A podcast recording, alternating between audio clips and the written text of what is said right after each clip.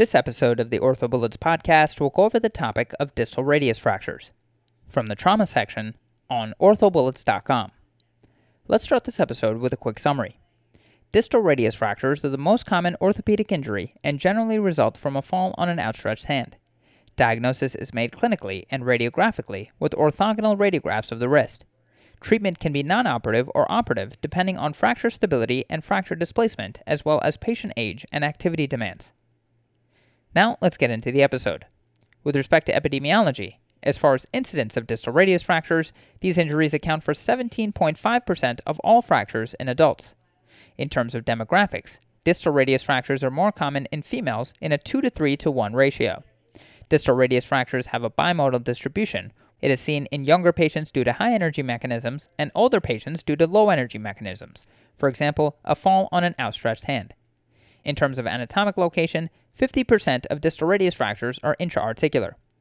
Risk factors for distal radius fractures include osteoporosis. Therefore, there is a high incidence of distal radius fractures in women greater than 50 years old. Note that distal radius fractures are a predictor of subsequent fractures, and therefore DEXA scan is recommended for women with distal radius fractures. Moving on to the etiology of distal radius fractures, as far as pathophysiology, the mechanism of injury is typically a fall on an outstretched hand, which is the most common mechanism in the older population. High energy mechanisms are more common in younger patients, as we previously mentioned. Associated conditions with distal radius fractures include DRUJ injuries, radial styloid fractures, which indicate a higher energy mechanism, and know that soft tissue injuries are seen in 70% of distal radius fractures. TFCC injury is seen in 40% of patients. Scapholunate ligament injury is seen in 30% of patients, and lunotriquetral ligament injury is seen in 15% of patients. Now, let's go over some relevant anatomy about the distal radius.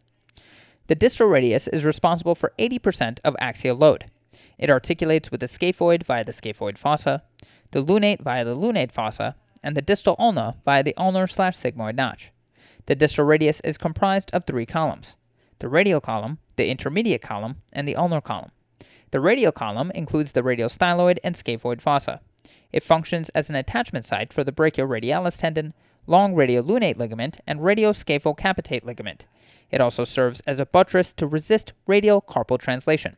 It functions as a load bearing platform for activities performed with the wrist in ulnar deviation. It also holds the carpus out to length radially, allowing a more uniform distribution of load across the scaphoid and lunate facets. Finally, it also serves as an anchor for the radioscaphocapitate ligament that prevents ulnar translation of the carpus. The intermediate column includes the lunate fossa and functions to transmit load from the carpus to the forearm. Finally, the ulnar column includes the TFCC and distal ulna and functions for stability of the DRUJ as well as forearm motion. Moving on to the classification of distal radius fractures, the ones to know include the Fernandez classification, which is based on the mechanism of injury, the Frykman classification, which is based on joint involvement, that is radiocarpal and or radioulnar, plus or minus ulnar styloid fracture, the Melone classification, which divides intra-articular fractures into four types based on displacement, and the AO classification, which is a comprehensive classification but it's cumbersome.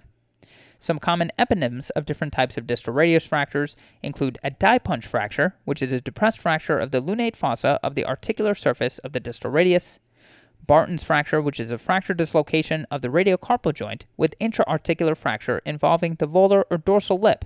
Note that you can have a volar Barton or dorsal Barton fracture.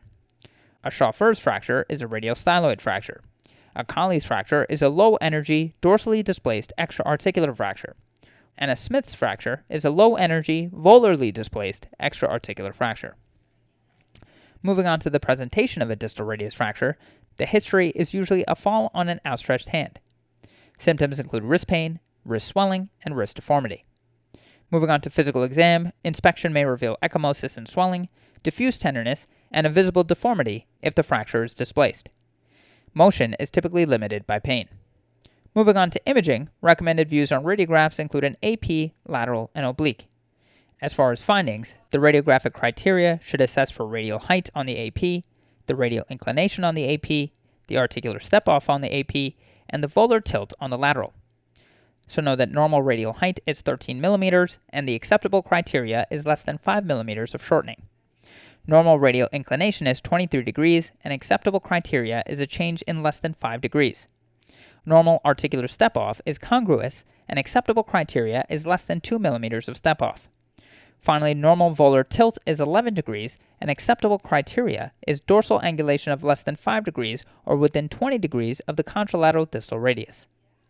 A CT scan is indicated to evaluate intraarticular involvement and is also useful for surgical planning.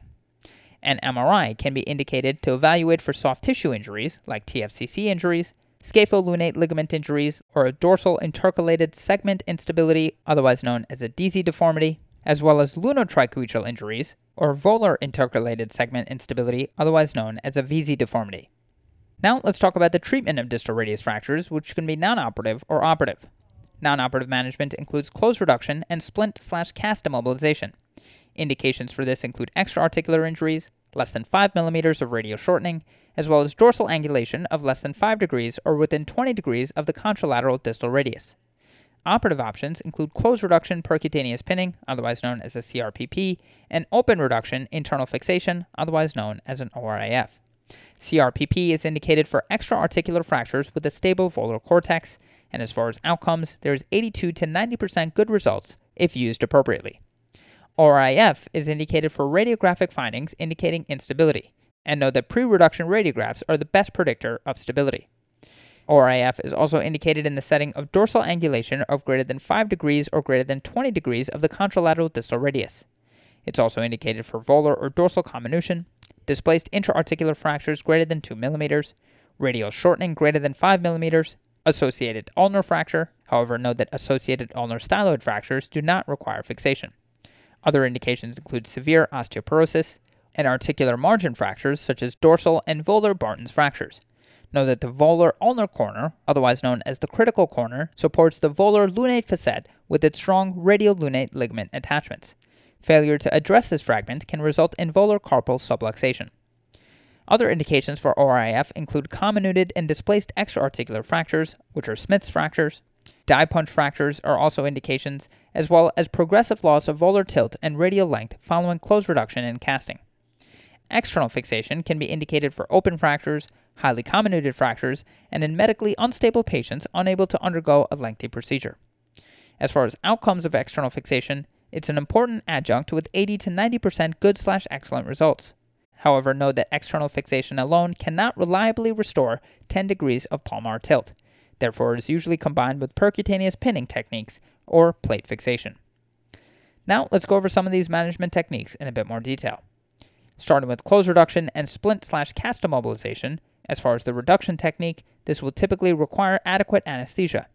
You will then apply longitudinal traction and volar slash dorsal pressure to the distal fracture fragment. As far as immobilization, be sure to avoid positions of extreme flexion and ulnar deviation. This is also known as the Cotton Loder position, and you should avoid this due to the risk of carpal tunnel syndrome. In terms of rehabilitation, note that there is no significant benefit of physical therapy over home exercises for simple distal radius fractures treated with cast immobilization. As far as outcomes, note that repeat close reductions have less than 50% satisfactory results. You should also be aware of the LaFontaine predictors of instability, where radial shortening is the most predictive of instability, followed by dorsal comminution, severe osteoporosis, associated ulnar fracture, dorsal comminution of greater than 50%, palmar comminution, and intraarticular comminution, dorsal angulation of greater than 20 degrees, initial displacement of greater than 1 centimeter, and initial radial shortening of greater than 5 millimeters. Know that there is a higher loss of reduction with three or more of the LaFontaine criteria. Also, remember that meta analyses and systematic reviews demonstrate no difference in functional outcomes between closed treatment versus operative methods in elderly patients defined as greater than 65 years old. Complications specific to close reduction and splint slash cast immobilization include acute carpal tunnel syndrome as well as EPL rupture. Moving on to CRPP, techniques include the Kapandji intrafocal technique or the Rayhack technique with arthroscopically assisted reduction. The Kapandji intrafocal technique involves K wires that are placed dorsally into the fracture and used as reduction tools until they are driven into the proximal radius. Complications specific to this treatment include radial sensory nerve injury and pin tract infections. Moving on to ORIF, be sure to go over the technique guides for distal radius extraarticular fracture ORIF with the volar approach as well as the dorsal approach. Types of ORIF include volar plating and dorsal plating. Volar plating is preferred over dorsal plating. However, volar plating is associated with irritation of both flexor and extensor tendons. Rupture of the FPL is most common with volar plates. This is associated with plate placement distal to the watershed area, which is the most volar margin of the radius closest to the flexor tendons. Note that in the setting of volar plating, you can have hyperesthesia over the base of the thenar eminence due to palmar cutaneous nerve injury during retraction of the digital flexor tendons when plating the distal radius. Note that new volar locking plates offer improved support to subchondral bone. Dorsal plating is indicated for displaced intra-articular distal radius fractures with dorsal comminution. Historically, this is associated with extensor tendon irritation and rupture. As far as the technique for ORIF, you can combine with external fixation and percutaneous pinning if needed. You can perform bone grafting if the fracture is complex and comminuted. Studies have shown improved results with arthroscopically assisted reduction. Finally, note that the volar lunate facet fragments may require fragment specific fixation to prevent early postoperative failure. Complications specific to ORIF include screw penetration into the radiocarpal joint or DRUJ. Be sure to assess the intra-articular screws with a 23 degree elevated lateral view. You should also assess dorsal cortex penetration with a skyline view. Other complications specific to this treatment include tendon rupture. Finally, let's go over external fixation and be sure to review the technique guides for distal radius fracture spanning external fixator as well as distal radius fracture non-spanning external fixator. Types of external fixation include a spanning X-fix and a non-spanning X-fix. A spanning X-fix is useful for fractures with smaller articular fragments, while non-spanning X-fix is useful for fractures with large articular fragments. The technique of external fixation relies on ligamento-taxis to maintain reduction. Remember to place the radial shaft pins under direct visualization to avoid injury to the superficial radial nerve. Be sure to avoid over distraction, as carpal distraction should be less than 5 mm in the neutral position, and excessive volar flexion and ulnar deviation. You should also limit the duration of external fixation to 8 weeks and perform aggressive occupational therapy to maintain digital range of motion. Complications specific to external fixation include malunion, non union, stiffness and decreased grip strength, Pin complications, which include infections, fractures through the pin site, and skin difficulties, and neurologic complications such as iatrogenic injury to the radial sensory nerve, median neuropathy, or reflex sympathetic dystrophy. Know that pin site care comprising daily showers and dry dressings is recommended. Now let's go over some complications of distal radius fractures. And the ones to know include median nerve neuropathy, otherwise known as carpal tunnel syndrome, ulnar nerve neuropathy, EPL rupture, FPL rupture, radiocarpal arthrosis, malunion slash nonunion, ECU or EDM entrapment, compartment syndrome, and reflex sympathetic dystrophy slash complex regional pain syndrome. So, starting with median nerve neuropathy or carpal tunnel syndrome, this is the most frequent neurologic complication and is seen in 1 to 12% of low energy fractures and 30% of high energy fractures. Know that you can prevent median nerve neuropathy or carpal tunnel syndrome by avoiding immobilization in excessive wrist flexion and ulnar deviation, otherwise known as the Cotton Loder position. Treatment for median nerve neuropathy or carpal tunnel syndrome is acute carpal tunnel release. Indications include progressive paresthesias, as well as weakness in thumb opposition, and paresthesias that do not respond to reduction and last greater than 24 to 48 hours. Ulnar nerve neuropathy can be seen with DRUJ injury. Moving on to EPL rupture, know that non displaced distal radial fractures have a higher rate of spontaneous rupture of the EPL tendon.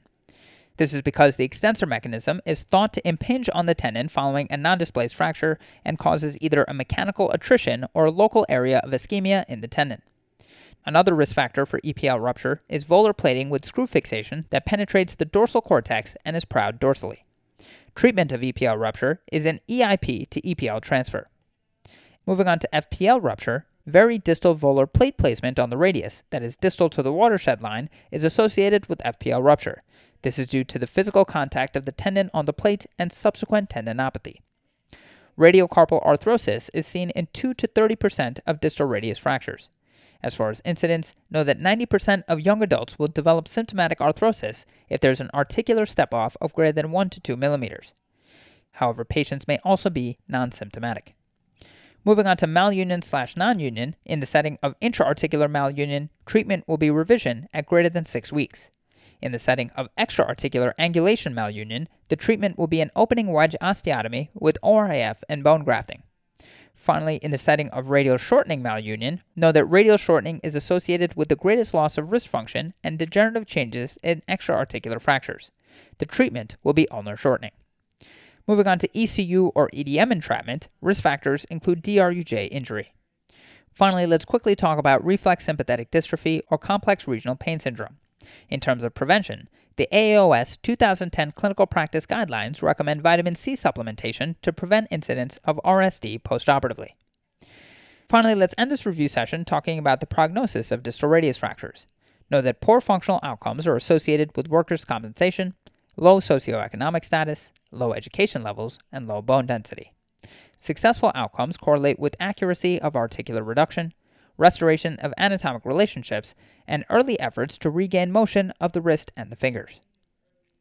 Okay, so now that we've gone over the major points about this topic, let's go over a few questions to apply the information and get a sense of how this topic has been tested on past exams.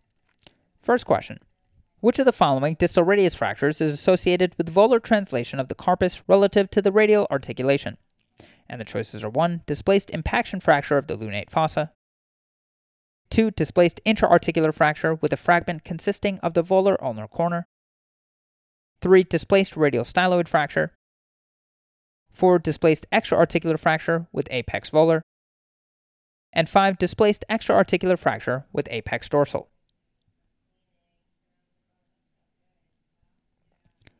The correct answer to this question is 2. Displaced intra-articular fracture with a fragment consisting of the volar ulnar corner. So a displaced intra-articular fracture with a fragment containing the critical volar ulnar corner rim of the distal radius would result in volar translation of the carpus. To quickly review, distal radius fractures are one of the most common orthopedic injuries and can result from low energy trauma in older and osteoporotic patients or high energy trauma in young patients. Intra-articular involvement poses treatment challenges for these fractures as the fragments are crucial to articular stability and are difficult to achieve fixation with traditional distal radius plates. Fractures with intra-articular comminution of the distal radius that involves either the dorsal or volar rim of the lunate fossa, which can destabilize the radiocarpal joint, can lead to volar or ulnar translation of the carpus. Orbay et al. performed a retrospective review of patients undergoing either hook plate fixation or volar opening wedge osteotomy for volar marginal fragment distal radius fractures. For the patients treated with hook extension plates, there was a 90% success rate in the prevention of volar subluxation of the carpus for patients that required volar open wedge osteotomy to redistribute joint loading forces in those that developed avascular necrosis of the volar marginal fragments, all patients had improved pain, function, and radiographic concentric reduction of the radiocarpal joint. They concluded that hook plate fixation provides an effective means of fixation of a volar marginal fracture of the distal radius with volar opening wedge osteotomy as an effective salvage procedure. O'Shaughnessy et al. performed a retrospective study of hook plate fixation of distal radius fractures with volar marginal rim fragments. There were no patients in the study that lost fixation of the volar marginal fragments after treatment with hook plates, with the most common complication being symptomatic hardware requiring removal of both the traditional plate and the hook plate. The authors concluded that hook plate fixation provides a highly effective means of distal radial fragment fixation that is not amenable to traditional plate fixation. To quickly go over the incorrect answers, answer 1, displaced impaction fracture of the lunate fossa is incorrect, as impaction fractures of the lunate fossa do not result in translational instability of the carpus. Answer 3, displaced radial styloid fracture is incorrect, as a radial styloid fracture can result in ulnar translation of the carpus if the fragment is large enough to involve the large radiocarpal stabilizing ligaments. Answer 4, displaced extra-articular fracture with apex volar is incorrect, as an extra-articular fracture of the distal radius with apex volar angulation may have dorsal comminution, but there is no added risk of volar carpal translation. Finally, answer 5, displaced extra-articular fracture with apex dorsal is incorrect, as an extra-articular distal radius fracture with apex dorsal angulation leads to volar tilting of the articular surface, but there is no volar translation of the carpus. Moving on to the next question, a 45 year old female barista from Portland fell off her skateboard and sustained a closed distal radius fracture. The patient undergoes open reduction internal fixation, or ORIF. Postoperatively, she is given a prescription with the goal of mitigating a potential adverse outcome. Which of the following has evidence to support its utility in this clinical situation? And the choices are 1. Alendronate 700 mg once per week for 3 months. 2. Vitamin C 500 mg once daily for 50 days. 3. Alendronate 70 milligrams once per week for 3 months. 4. Vitamin C 200 milligrams once daily for 50 days. And 5. Vitamin C 1500 milligrams once daily for 100 days.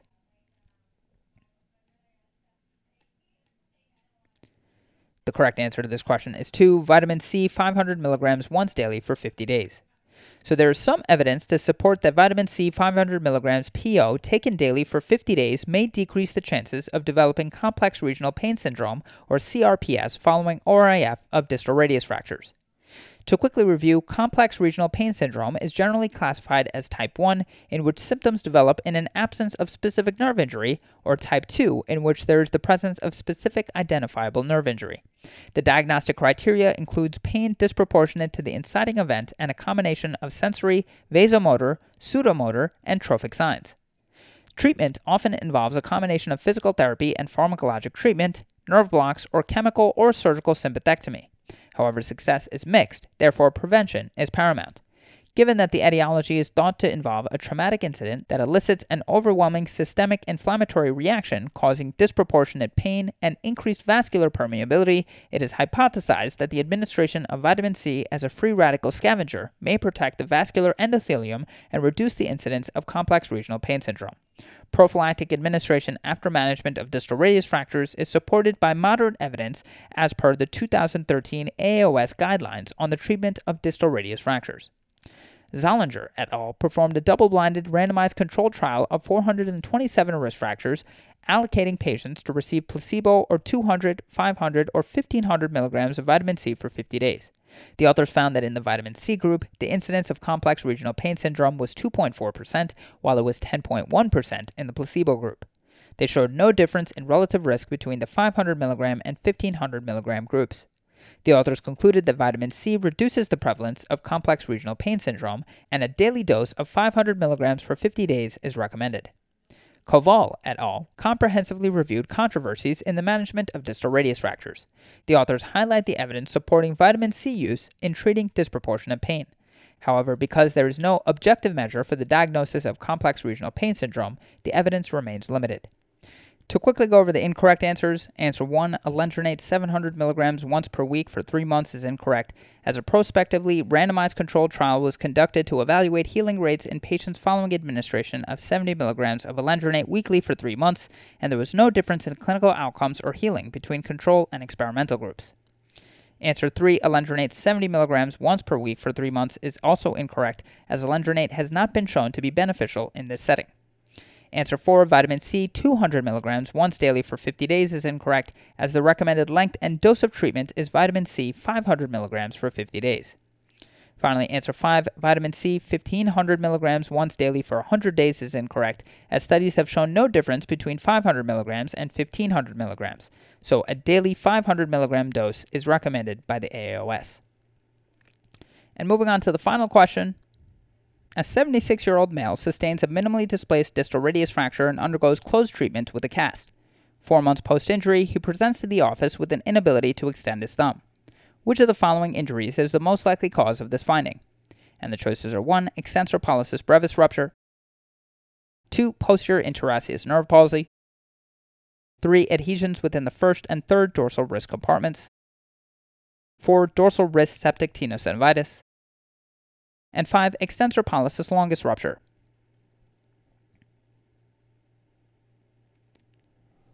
The correct answer to this question is 5. Extensor pollicis longus rupture. So, in this scenario, rupture of the extensor pollicis longus or EPL is the most likely cause of his acute inability to extend his thumb. This is seen in 3 to 5% of non displaced distal radius fractures treated non-operatively.